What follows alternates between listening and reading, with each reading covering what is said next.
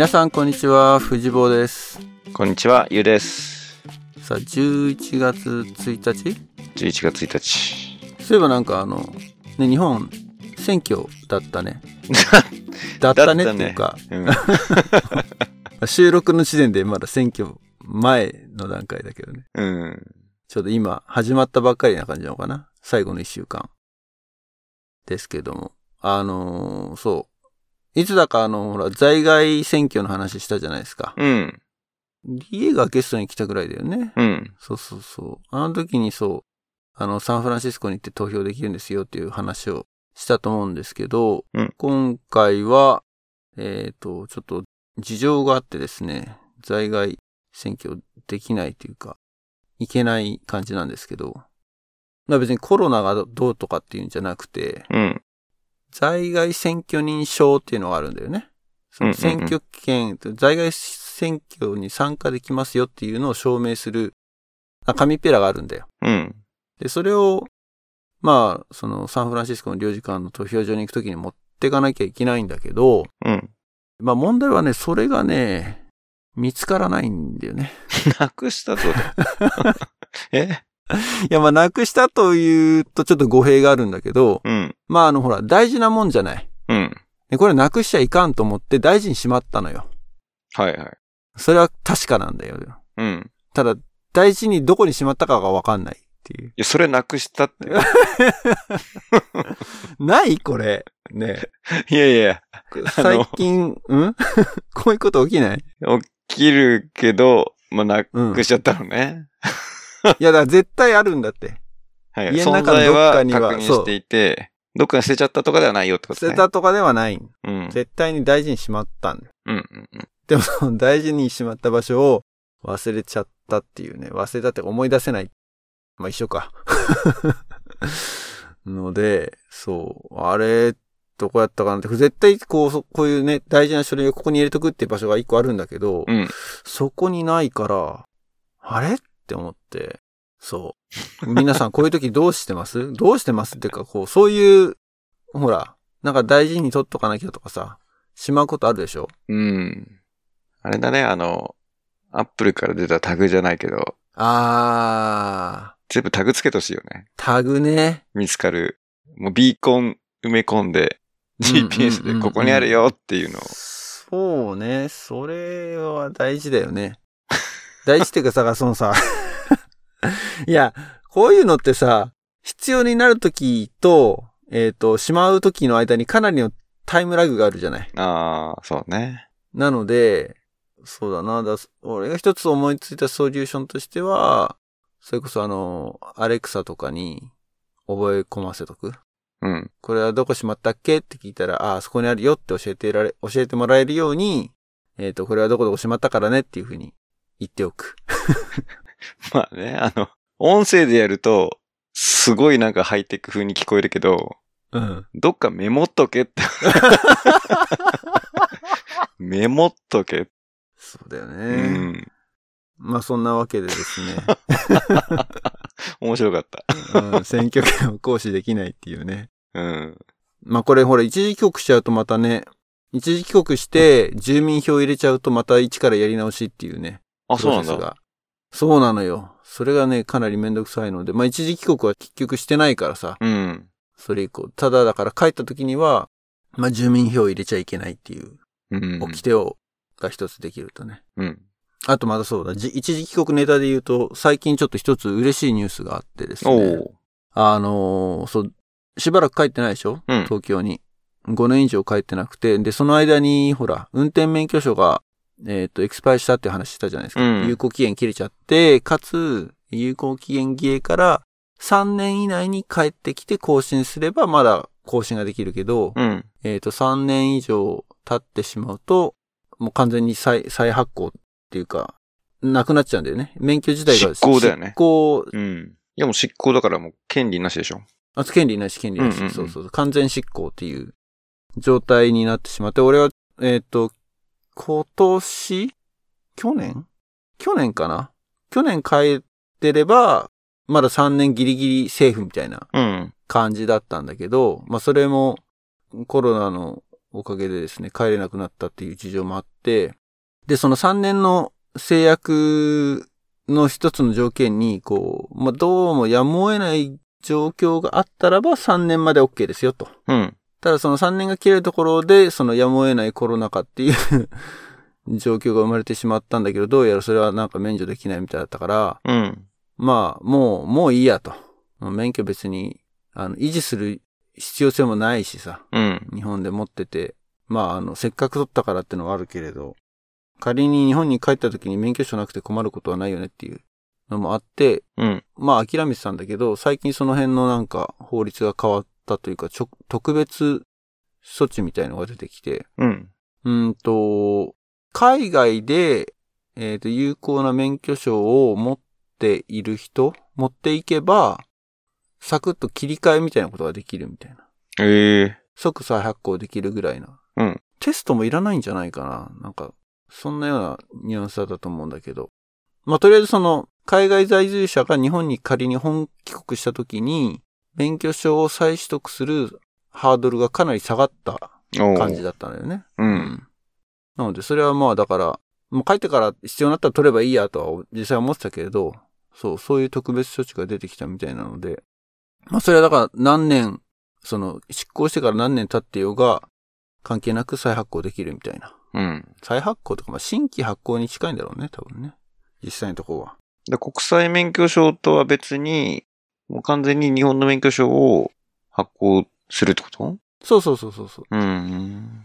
だから免許証の切り替えみたいな感じになるんじゃない？うーん。うん。なんかでもそれ昔そういうのできてなかったんだっけって結構思ったのは、それこそさ、俺らが大学生ぐらいの時に、大学生で高校生か、高校、ラボリューで高校に向こう行ってる間に、アメリカで免許取ったっていう人がたまにいいなかった？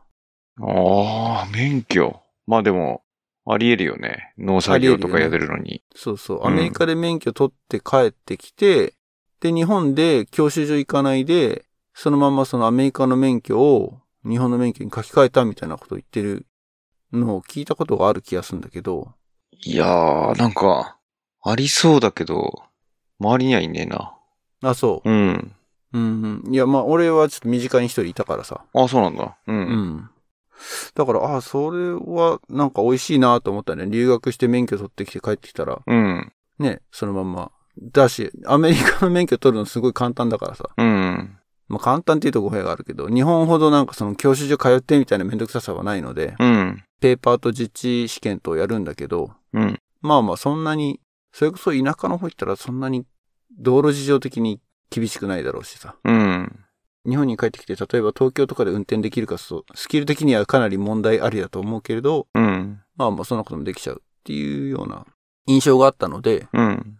そう、今になってよくよく調べたらそんなことできないっていうのは分かったから、ああ、そうなんだと思ってちょっと、まあ納得はしなかったんだけど。まあいえいえ、まあ、はい、すいません。なんかオープニングでこんな話を10分ほどしてしまいましたけど、今日はですね、ちょっとアメリカの就職事情というか、の辺を話そうかなと思ってて、うん。で、なんでかっていうと、えっと、最近ちょっと仕事でですね、うーんと、新卒採用を、まあ、僕の今のチームでしていて、まあ、新卒に別に限定してるわけじゃないんだけれども、うん。えっと、新卒がポロポロ出てきてる時期なので、あとはなんか、どっかの大学の、うんと、バーチャルジョブフェアみたいなのうん。とかに参加して、まあ、ちょっと喋ったりとか、ワンオンワンのちょっとしたチャット？うん。その、うちの会社に興味がある学生相手にちょっとなんか話をしたりとかっていうことをやって。で、かつ、まあ実際に採用のプロセスなんかもこの、今までは、今まではっていうか僕が、その、今のアメリカの会社に就職するとき、うん。転職するときに、これアメリカ全体と言ったら語弊があるのかな？シリコンバレーだからなのかな？テック企業だからなのかわからんけど、まあ前にも、うんと、アメリカの採用プロセスみたいな話をしたことがあると思うんだけど、うん。まあ、それをだから、えー転職する側ではなくて、企業側、こっちが、うん。うん。採用する側ね。そうそう、人材を探すっていう採用する側のサイドで、ものを見ることが最近多いので、うん。その辺の話ができたらなと思うんだけど、うん。どうしようかな。なんか質問あるっていう聞き方をす 質問ある？あ、俺が、ちょっと受けたいと。なった時に質問。ええ今の感じだと、なんだろうな、スカウトっぽくなる。ワン、一人、その、興味持ちますっていうのを、バーチャルジョブツアーとか、まあ、イベントってこと？イベントで。そうだね、そうだね。そう、だから、あの、日本だとその新卒採用ってすごい、うーん、固定されたプロセスがあるじゃない、ある程度。おそらくこの時期までに会社説明会があって、みたいな。まあなんか一年の中で、なんかスケジュールは新卒に関しては結構決まってそうだよね。そうだよね。うん。で、なんか青と上がり禁止みたいな、うん、うん、ね、うん。あの、法律もあるんだかないんだか。協まあ定みたいな感じだよね。そうだよね。うん。あの、経済界ではここからしかうん。採用、新卒採用のプロセス始めませんよ、みたいな、一応、仕切りがあるじゃないですか。うん。まあ、アメリカは別に当然そういうのなく、年間、いつでもまあ、新卒だろうが、中途だろうが関係なく、うん。応募はできるんだけれども、やっぱりその、大学を卒業する、えー、特に、テック企業なんで、基本的には、えー、BS、MS の、まあ、学学部卒、もしくは、えっ、と、修士卒、うん。あるいは、えっ、と、博士号、PhD 取った学生なんかもたまにいるんだけども、がまあ卒業して、コンピュータサイエンスのね、学位を取って、卒業して、さあじゃあ就職しようって言った時に、卒業する数ヶ月前ぐらいなのかな？ちょうど12月に今、卒業するっていう子たちがちらほら見えててて、で、そういう子たちをターゲットにして、大学がホストしてたんだよね。今回ちょっと僕が参加したジョブフェアに関しては。うん。だから自分の大学の学生向けに、えっ、と、就職を斡旋するというか、うん。形で、えっ、と、バーチャルなジョブフェアっていうのをやっていて、まあ、イメージ的にはなんだろうな、バーチャルじゃなかったら、どっか大きい、その、イベントホールみたいなところに、いろんな会社がブースを立てて、うん。うん。うん。で、学生がこう、見て回るっていう。まあ、日本でジョブフェアって言うとそういうイメージをしやすいと思うんだけど、うん。まあそれをまあバーチャルでやった、全部オンラインでやってるっていうようなのは、まああって、それを、えっ、と、まあうちの会社だから30分ぐらいのセッションを持ってて、うん。で、そこにこう会社の紹介だったりとか、基本的にこのコンピューターサイエンス系の、えっ、と、ジョブフェアなので、テック企業ばっかりが名前を連ねていて、うん。で、うちもだから最初イントロダクション、会社の説明だったりとか、部署の説明だったりみたいなところを VP とかその辺が話して、かつ、えっ、と、各ニューグラッド向けに、新卒向けにオープンポジションを持ってるチームの人たちが、まあ、自分のチームの話とかうん。をして、紹介してみたいな。で、興味あったらじゃあワンオンワンのセッション、今日空いてるんで来てくださいみたいな。のを、まあ30分ぐらい午前中にやってさ。うん。っていうのがあって、まあそこでだから僕も話はし、ね、自分のチームで募集をしてるので、話をしたりとかしたんだけどさ。うん。で、まあワンオンワンもね、その、そのジョブフェアはね、10分とかしかなくて、10分だとあんま大して話ができないんだよね、実際のとこね。うん。うん。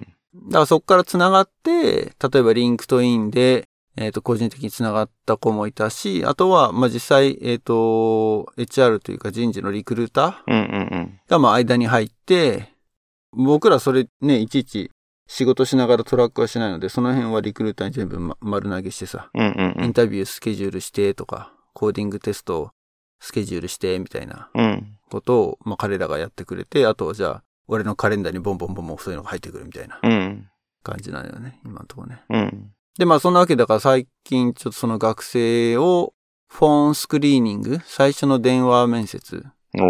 をやって、うんえー適性を見たりとか、一応そのレジュメが送られてくるので、その、就職したい、興味あるって言ってる人たちうん。のレジュメを見て、で、それに見ながら、まあ、自分のチームに入る、うん、素養があるか、うん。ジョブの内容と、えっ、と、学生の持ってるうんスキルセットだったりとか、経験だったり、もしくは、えっ、と、学校でやったコースワークうん。が、まあ、マッチしてるかっていうのを、まあ、軽く、技術的な面からフォンスクリーニングをする。うん。結構ね、技術面チェックってことは、それなりの即戦力を期待してるってこと？あ、もちろんもちろん。うん。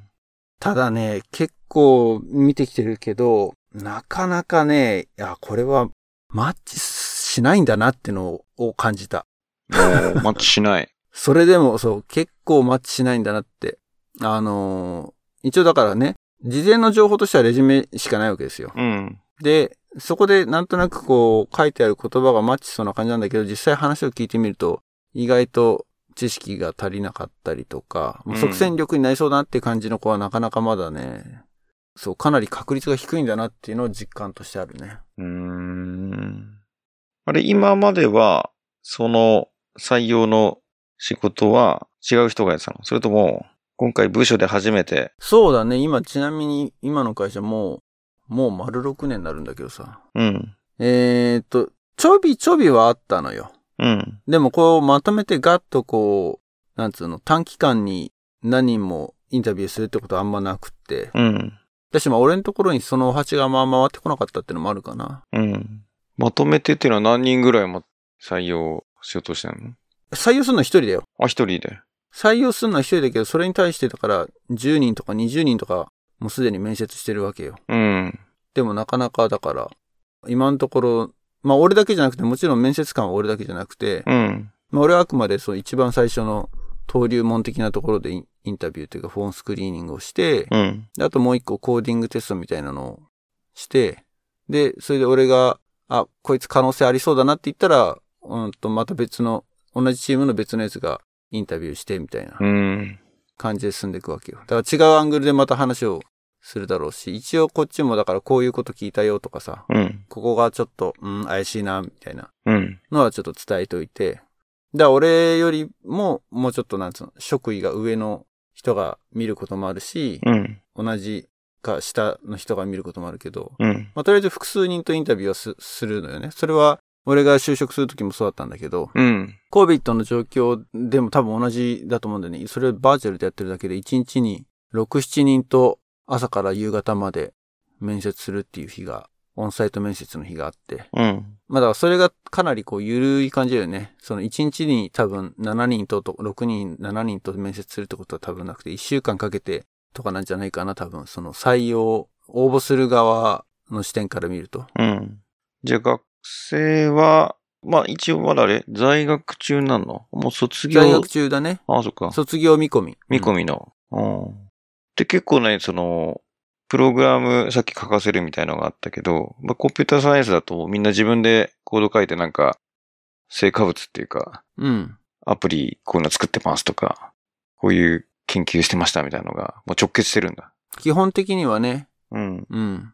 ただやっぱりまあ、うち、僕のやってる仕事っていうのはネットワークのセキュリティのジャンルなので、うん。あんまそこに特化したね、研究をしてるっていう学生っていうのはいないっていうか。うんで今見てるとやっぱりね、あの、ウェブアプリ作るとか、モバイルアプリ作るとかっていうようなタイプが多いんだよね。うん。エンジニアの種類的に。うん。うん。で、エンタープライズ向けの、そういう IT 関係の仕事に直結しそうな学生っていうのは結構少ないんだなっていうのは、エンタープライズ系のって言っても、ウェブアプリはエンタープライズじゃないのかっていうとそうじゃないんだけど、うん。そうそう、レイヤー的にちょっと違うんだよね。うちはもうちょっと下の方のレイヤーなので、うん。うん。うん。その辺がなんかなかなかいない。逆に、ど、どこに、どういうとこにいるんだろうね。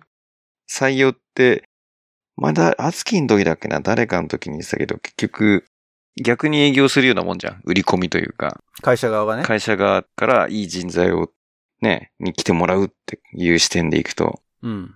で一応だから、そのコンピューターサイエンスやってる大学の生徒はど真ん中のはずなんだよね、一応。はず。そう、はずなのだけ、ど、そのやっぱり扱ってるレイヤーというか、あの、スキルとして直結してるものを習得してるのは少数派っぽいよね。そうだね。だから、そのサイバーセキュリティとか、そういうのを専攻してる学生もちらほらはいいたけどね。うん。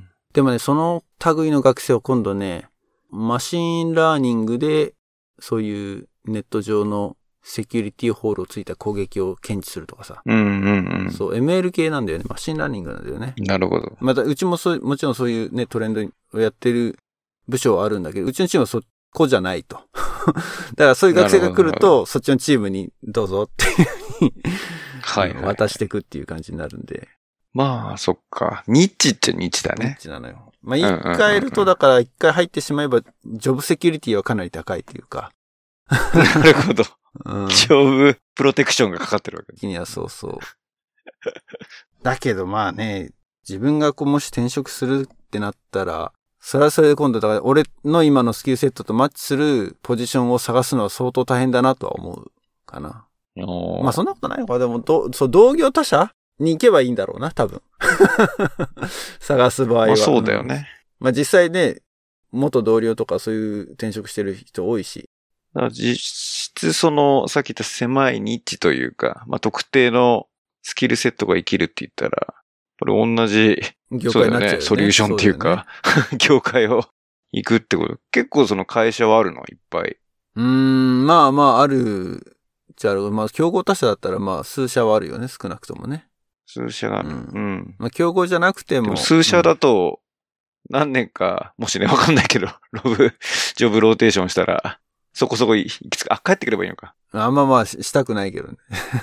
出戻りってあんま。うん出戻り。まあ、いるけどね、そういう人もね。結構、そう。だ例えば、僕がいたオラクルとかで働いてた人たちは、まあ、IT 業界のソフトウェアとか、あとはその、まあ、一部ね、セキュリティとか、あの、ネットワークで、最近だとまあクラウドが出てきてるので、うん。結構みんなその、その中の業界ぐるぐる回るっていうか、いろんな成長企業って出てくるじゃん。うん。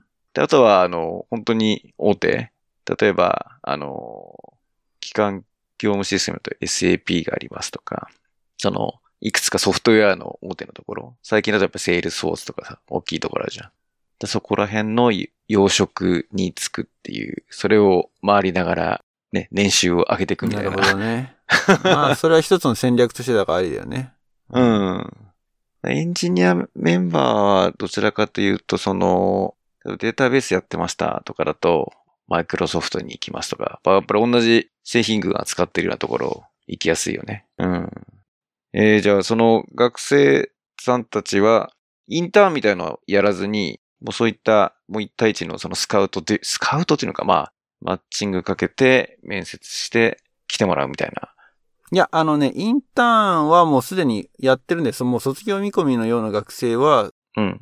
過去2、3年の間にインターンをあちこちやってたりするわけ。だから、レジュメにもその、ね、 work experience が書いてあるわけ。そのインターン、どこどこで3ヶ月インターンしましたってのが書いてあって、そこでどういう仕事をやったかっていうのも書いてあるんだけど。うん。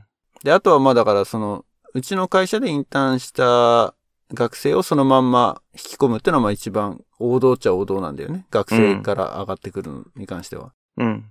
最近、うちのチームではインターンを取ってなかったので。そのパスがない。うんうん、うん、うん。で、そういう学生はちょちょうどね、だから俺が入社する直前に入った子が、インターン上がりの子だったんだよね。おお。結構定着はするの？あ、定着、うーん。まあでも、彼も、トータルで4年かな、いたの。うん。で、転職しちゃったね。おお。まあ業界的に、特に、まあ、テック企業だとね、転職ってそんな、ね、日常茶飯事って言うとちょっとあれだけど、あの、ババちゃんの時の会を思い出すけど、ね日本の市場よりもやっぱり流動性高いよね。圧倒的にそうだろうね。う。うんまあ日本の問題点でもあるけどね、そのね。まあだいぶ緩くなってきたっていうような印象はあるけれど、うん。でもやっぱり、あの、転職しづらいっていうか、それはまあジョブが見つけづらいっていうのよりも、現職のしがらみが強すぎるっていううん。ような印象がやっぱり強くって、うん。在米の人たちの間でよく言われるのは、日本の会社をまあね、辞めてアメリカに来ましたとかって人が多いじゃない。うん。ほら、こっちだと、例えば、うんと、転職しますって、もう今日で、あ、そうだ、その、そのやり方も多分ね、日本と多分違うと思うんだけど、うん。辞めるときって本当辞める日にしいきなりメール送ってくるわけよ。おお。今日最後です。じゃあまた、みたいな感じで。軽いね。本当にもうね、その、退社日にうん、うん。一斉にメールを送って、それまで本当だから、引き継ぎをしてる人以外は誰も知らないのが基本。うん。だから同じチームでも、え？寝耳に水っていう時は結構ある。あ、え、もうやめちゃうの？みたいな。なんかそそれは文、文化っていうか、守秘義務がありますとかじゃないもんね。別にやめるの言うなよっていうわけじゃないもんね。う。じゃないけど、う。うんん。まあでもそう、もう一つの文化だよね。みんなそうだよね。うん。大体、前日か、当日かに、そうそう、聞く。うん。で、そうそう。だまあでもそれを言った時にみんなはだからさ、コングラチュレーションって言うわけよ。うん。転職に関して新しいね、門出をみんな祝ってくれるわけなんだけど、うん。どうもなんか、日本の会社辞めるときは後ろ指さされるというか、まあ大抵の人がこうな、裏切り者扱いされて、あなんだろう、すごい。い悪い雰囲気で会社をや辞めるっていうのが王道だよね。まあね、そこもなんか、だいぶ変わりつつあるけども、まだまだ、そういう会社が多いだろうね。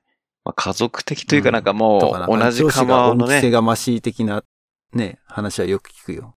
うん。育ててやったのに裏切り者めみたいななるほど言い。方を、まあそういう言い方しないにしろ、そういうニュアンスが伝わってくる態度を捉えることが多いとうんうんうんいうのはよく聞くね。まあ実際俺もそうだったし。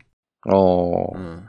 まあね、本当難しいよね。結構さっきのあの、アメリカの採用だと、リクルーターがっていうよりはもう本当現場が直でね、繋がって、ハイアリングしていくっていうか、あの、採用活動していくっていうのが強い。要するに、もう現場の仕事でこれがひね、ポジションが必要だから、ね、こういうスペックの人を雇いますっていう、やっぱり雇い方じゃん。そうそうそポテンシャル採用とかでとりあえず育ててみたいな感じじゃないもんね。う。うーん。まあでもそうね。で、今、上司とも話してるのは、完全マッチするやつは、もうパーフェクトなやつは見つからんと。だから、ある程度のポテンシャル採用は許容するっては言われてる。でも、あの、地頭がいいかどうかとか、その辺をしっかり見ろって言われる。なるほど。うん。だから、ナレッジがないことは、入ってから学べばいいけど、その、地頭の良さとかっていうのは、うん。一朝一夕では身につかないものだから、うん。そこを見ろとは言われるよね。あとはだから、あの、セルフラーナーであることうんうんうんうん。だったりとか、新しいものを積極的にこう吸収する力があるかとか、これをだからね、短いインタビューで見ろってのもかなり難しいんだけど、うん。その辺を判断するのは、だから採用する側も難しいなと思ってますよ。うん。だから逆に転職するとなったらば、あの面接受けて落とされてもくよくよすることないなとは思う。だからもう、なるほど。これはもう縁みたいなもんだから、うんうんその自分がスキルがあるとかないとか、まあもちろんね、それも、それで判断されるんではあるんだけど、うん。でもこれはもう、縁ですよって思うね、なんかね。なるほど。こっちも自分に合う仕事を見つけるのに必死だし、うん。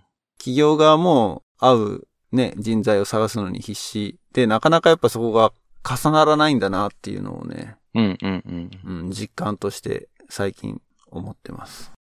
いやー、マッチングですな。うんマッチングが。こうあるよね。営業というか、あの、まあ今僕がやってる仕事もその、プロジェクトのある意味、ね、マッチング、うんうんうん採。用、そうだね、採用とかどうしてるのゆうの会社？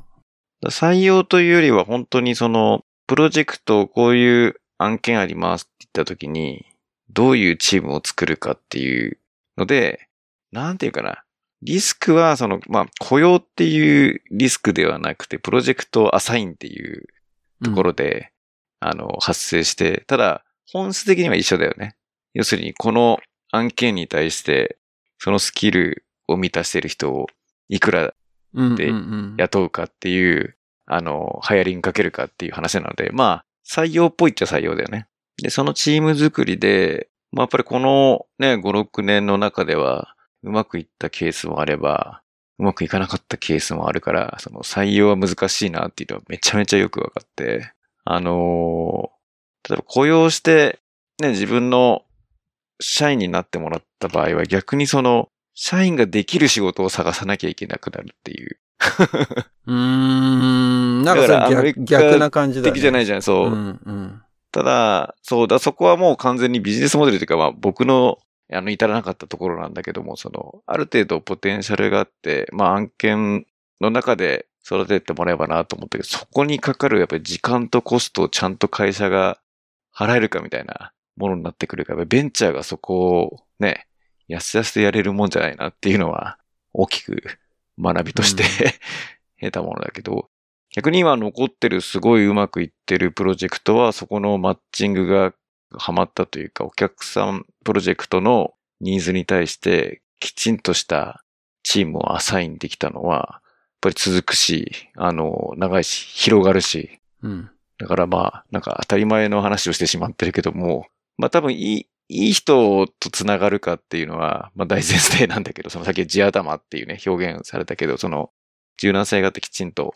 まあいろんな、あの、スキルレベルが高くて、まあ当然コミュニケーションも取れてみたいな、いろんな要素があるけども、まあどういうチームを作るかっていう意味では、まあ求められてる仕事に対してきちんとそのスキル能力があるのと、ぱり信頼感っていうとちょっとなんか エモーショナルな感じがするけども、まあ逃げないとか、あのきちんと責任を持ってやりきるとか、うん。まあそういったところが最終的にはなんか大きいなっていう気がしてきたよね。いや、それはでも、面接だけじゃ見抜けない。いや、そう。なので、さっきあの、うんインターンの話を聞いたのは、まあ本当に、なんか一期一会で本当に、だから爆地に近いって言ったら変だけどさ、何回かの面接を結構突破するのが得意な人っていっぱいいるじゃん。うん、うん、うん。もう、あの、面接させたらプロですみたいな、多分。だから、面接能力、スキルが高い人が通りやすそうだな、みたいな。そうなんだよね。だからそこも、もちろんだから、あの、特にコーディング面接に関してはいくらでも対策ができてしまううん。し、対策サイトがあるぐらいだから、おう。あの、リートコードっていうサイトは有名なんだけど、そういう、なんつうのかな。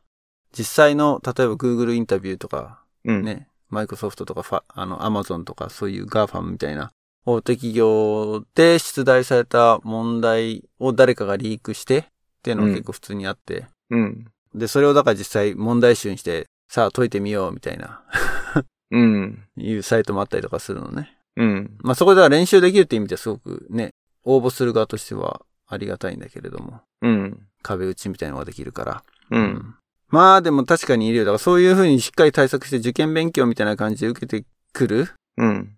場合に、それと地頭がいいかってのはちょっとまた別の次元の話なので、うん。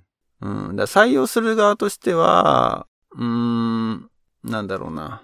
本当にすごい人材をミスっちゃうのがいいか、それとも、外れを引いちゃうのがいいかっていうと、外れ引いちゃうのが一番コスト高いので、それはとにかく避ける。う。うんん。うん。うん。うん。そう。間違って本当に優秀なやつを逃しちゃったっていうのは、まあでもしょうがないよね。うん、そこは、そこはだから諦めるしかない。だそこはでもあれじゃない企業のポジショニングによりそうじゃないなんか今その、藤坊の部署に関しては、その、きっちり、ね、やっぱり品質、コーディングに対する品質レベルが高くて、ね、バグでも起こそうなもんならなので、あれだけど、例えばベンチャーでも、あの、一発アイディアとかなんか起死回生な何かができるポテンシャルみたいなのがあった方が伸びるみたいなうん。部署もありそうじゃん。うん。だ今回のハイリングは、まあ、手堅いやつってことだよね。方針として。そう。うん。で、まあ採用した場合に俺の下につくからさ、ポジション的には。そう俺が、その、ベビーシットしなくていいやつってのが俺の中では基本的にうん。入社してからね、いちいちいちいち手取り足取り教えなきゃいけないようなやつは採用したくないっていうのがやっぱりあるんで、なるほど。即戦力になってくれないとダメ。ああ。だからそのやっぱり、ね、一緒のチームで働くメンバーが全員面接するっていうのはすごくやっぱいいなって思うよ。だからそういう意味だとね。うん。うん。そういえば、会いましたよ。ん？ベビーシットしてたやつに。あれか。おー。T 氏に。うん。なるほど。T 氏ね。うん。いやー、面白かった。まあ、会ったのは、数十分ぐらいなんだけど。あ、そうなんだ。そうそうそうそう。かなり、うちはネタなので。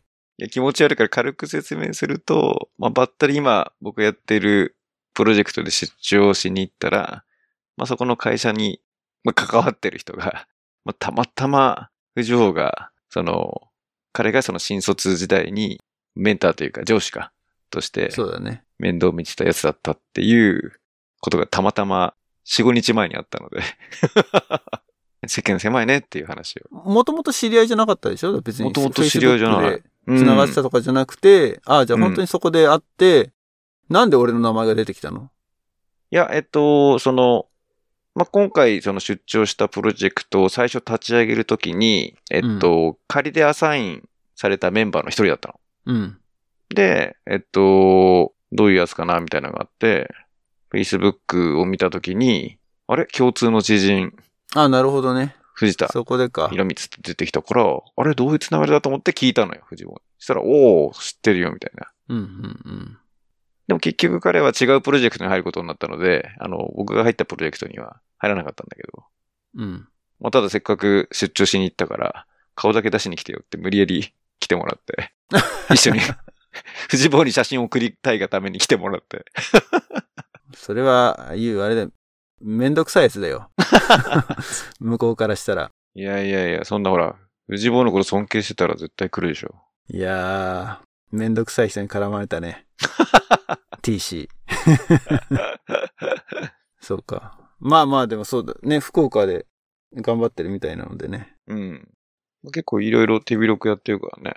ね、そっち関係のね、ベンチャーとか、そういうのに強そうな感じですけど。まあまあまあまあ。なるほどね。うん。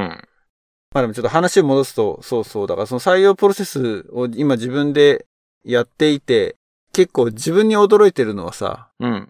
その6年前今のアメリカの会社に就職するとき、転職活動してたときうん。もそうだし、まあし入社してからもそうなんだけど、その前の日本の会社の時で、ね、アメリカですでにその時で5年を働いていたけど、やっぱり、やっぱり日本の会社の中で働いていたからさ、うん。やり方も日本流だし、まあ実際英語もそんなに、そこまでね、100%使って仕事してたわけじゃないので、日本とのブリッジをしてたっていうポジションだったから、うん。まあ英語も日本語も両方話しながら仕事してたってのもあるけど、まあだから当時から考えると、それこそ自分が採用する側に立つなんていうのは、全く想像できないっていうかさ、なるほど。コミュニケーション能力的にも、うんうん。ああ、成長したなとは、なるほ我ながらを実感する瞬間でもあったなんか。ど。うん。そっか、俺これやってるんだ、みたいな。まあまあ、そんな、い今考えると別にそんな驚くことではないんだけど、でも当時からはか結構考えられないだなって思ったね。そうね。あの、ホームステイ一個だったのが、インソシャになるみたいなね。そうそうそうそうそうそうそう。そんな感じ、そんな感じ。成長しましたか？6年。6年、まあもうもう6年もいるやね、それはね。いや、ポッドキャストも6年成長しましたか？そうですね。だポッドキャスト始めたのは、転職した後ってことか？どれぐらい、それぐらい ?2015 年。うんとね、2015年の12月から今の会社にいるので、おー。2016年だもんね。ポッドキャスト始めたのね。うん。その後だね。そうだね。その後か。そうか、そうか。まあ、そんなわけで。まあ、アメリカの転職事情っていうわけじゃないですけどね。プロセスに関わるのはなかなか面白いし、うん。まあ難しいんで、このオポチュニティっていうのは本当になんか難しいんだなっていうふうに。なるほどね。ちょうどあの、前回の収録でね、あの、ランニングの話をいっぱいしまくったんだけど、あの、うん。ランニングチームというか、港未来で一緒に走ってる人たちが、結構もともとその母体として、その、人事塾というか、人事のコミュニティを、そね。そう、作ってる人たちで、まあ、いわばその採用のプロフェッショナルっていう、うんうんうん。まあ、その、表向きは、表向きは？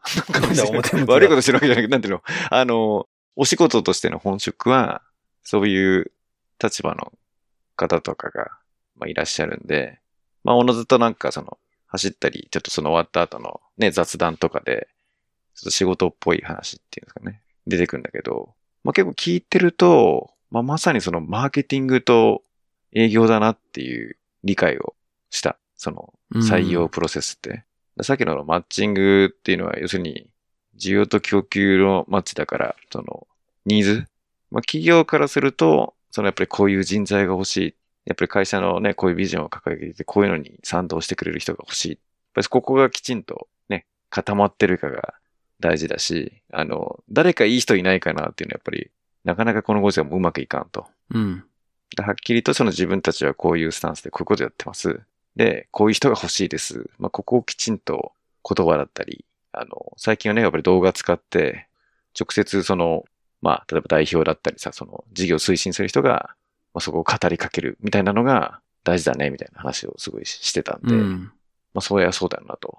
とりあえず、ね、買ってもらうのと同じぐらい、その、まあ、言ってみれば、一緒に働くってその、理念とかね、アイディアに、のファンになってもらうべきじゃん。だそう考えると、きちんとそういう売り込みというのかな。なんていうかな。そのまあ魅力をまあ言葉にして、あの、発信していくっていうのは、まあ、採用活動においても必要になってくるっていう話を聞いて、うん。なるほどと。だ特に今ほらメディアがいっぱいあるじゃん。今そういう、あ、そうか、でも転職サイトみたいにいっぱいあるのか。そう。で、聞いたらその媒体って言って、まあこういうジョブがありますよっていうのをダッとね、なんで検索しながら、あ、これ面白そうって応募するっていうサイトもあれば、その、スカウト型って言って、こういうスキル持ってますみたいのを、まあ、ある意味人材バンクじゃないけど、その、自分である程度情報を登録しておいて、企業側がそれを見て、多分いろんな条件で検索できると思うの。あの、うんうんこういうスキルで。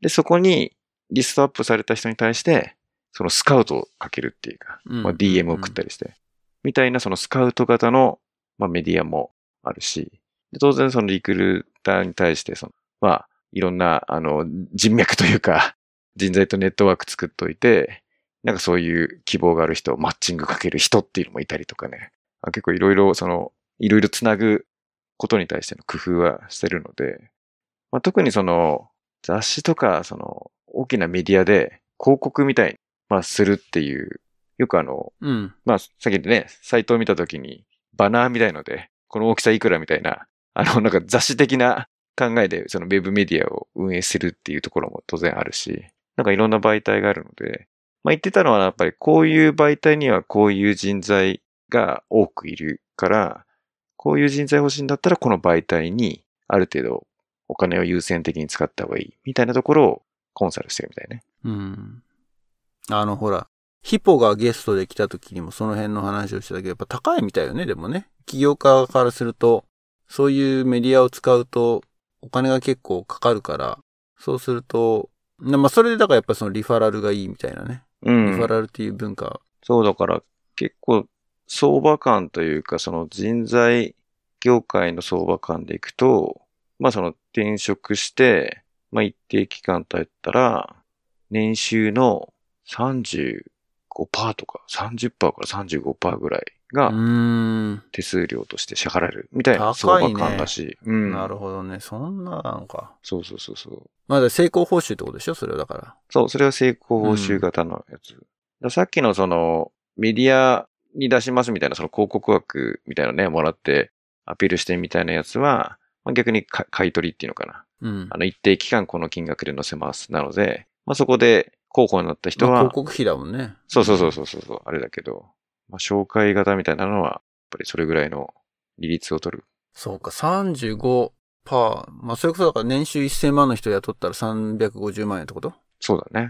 ああ、結構するね。そうだね。うん まあでもあれそうだな。そういうのは、リクルーターからからがいっぱい来るよ。でもメールにしても。うん。本当積極的なところ、リクルーターだと、リンクトインに DM 送ってきつつ、プライベートのメールに同じ文面のを送ってきつつ、会社のメールにも同じ文面の 送ってきて、同時に最近もあったけど、おおと思って。うん。まあ、あと、まあ、結構、だからシリコンバレーは景気がいいというか、特にね、テック系の会社は、まあ、これ、眉つばかもしれないけど、メールのタイトルとか見てると、結構、普通にもう 200K、300K うん。がポンポン出てるので、特にデータサイエンティスト系はいはいはい。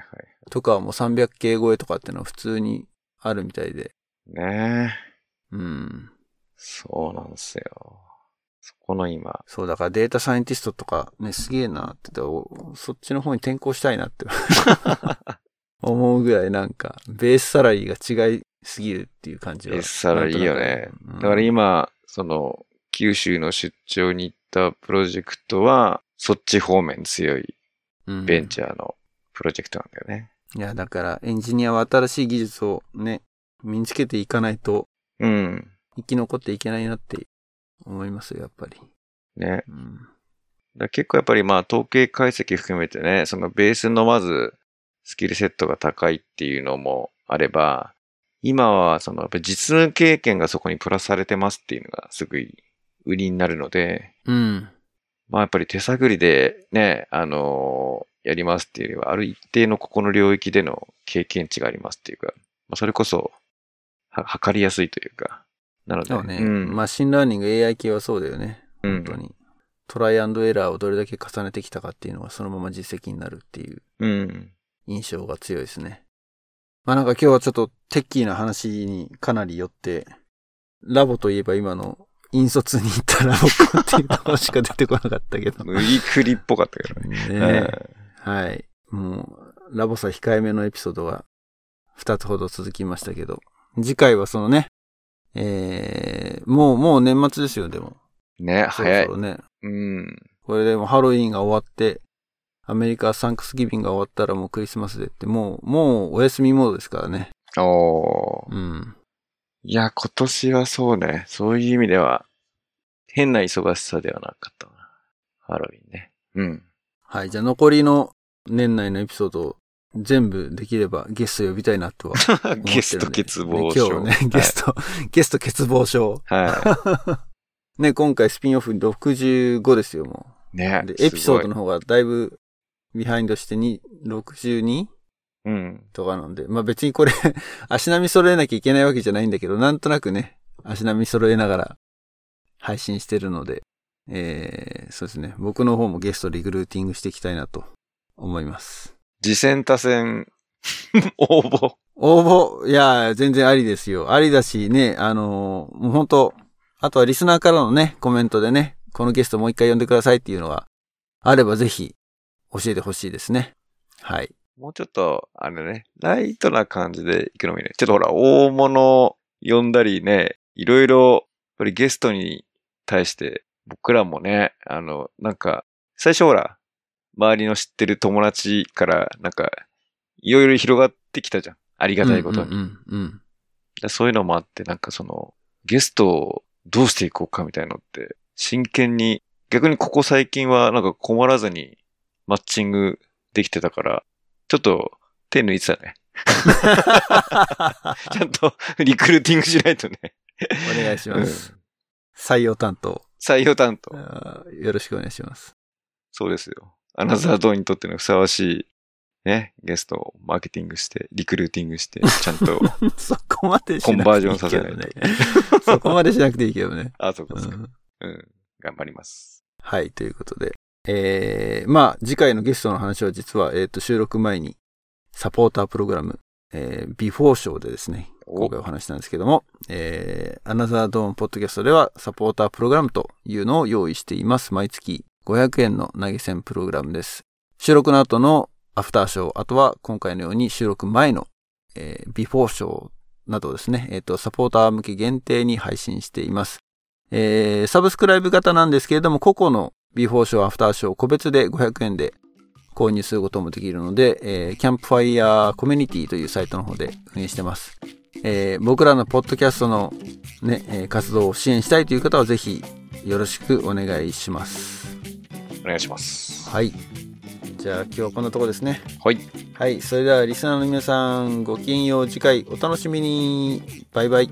バイバイ。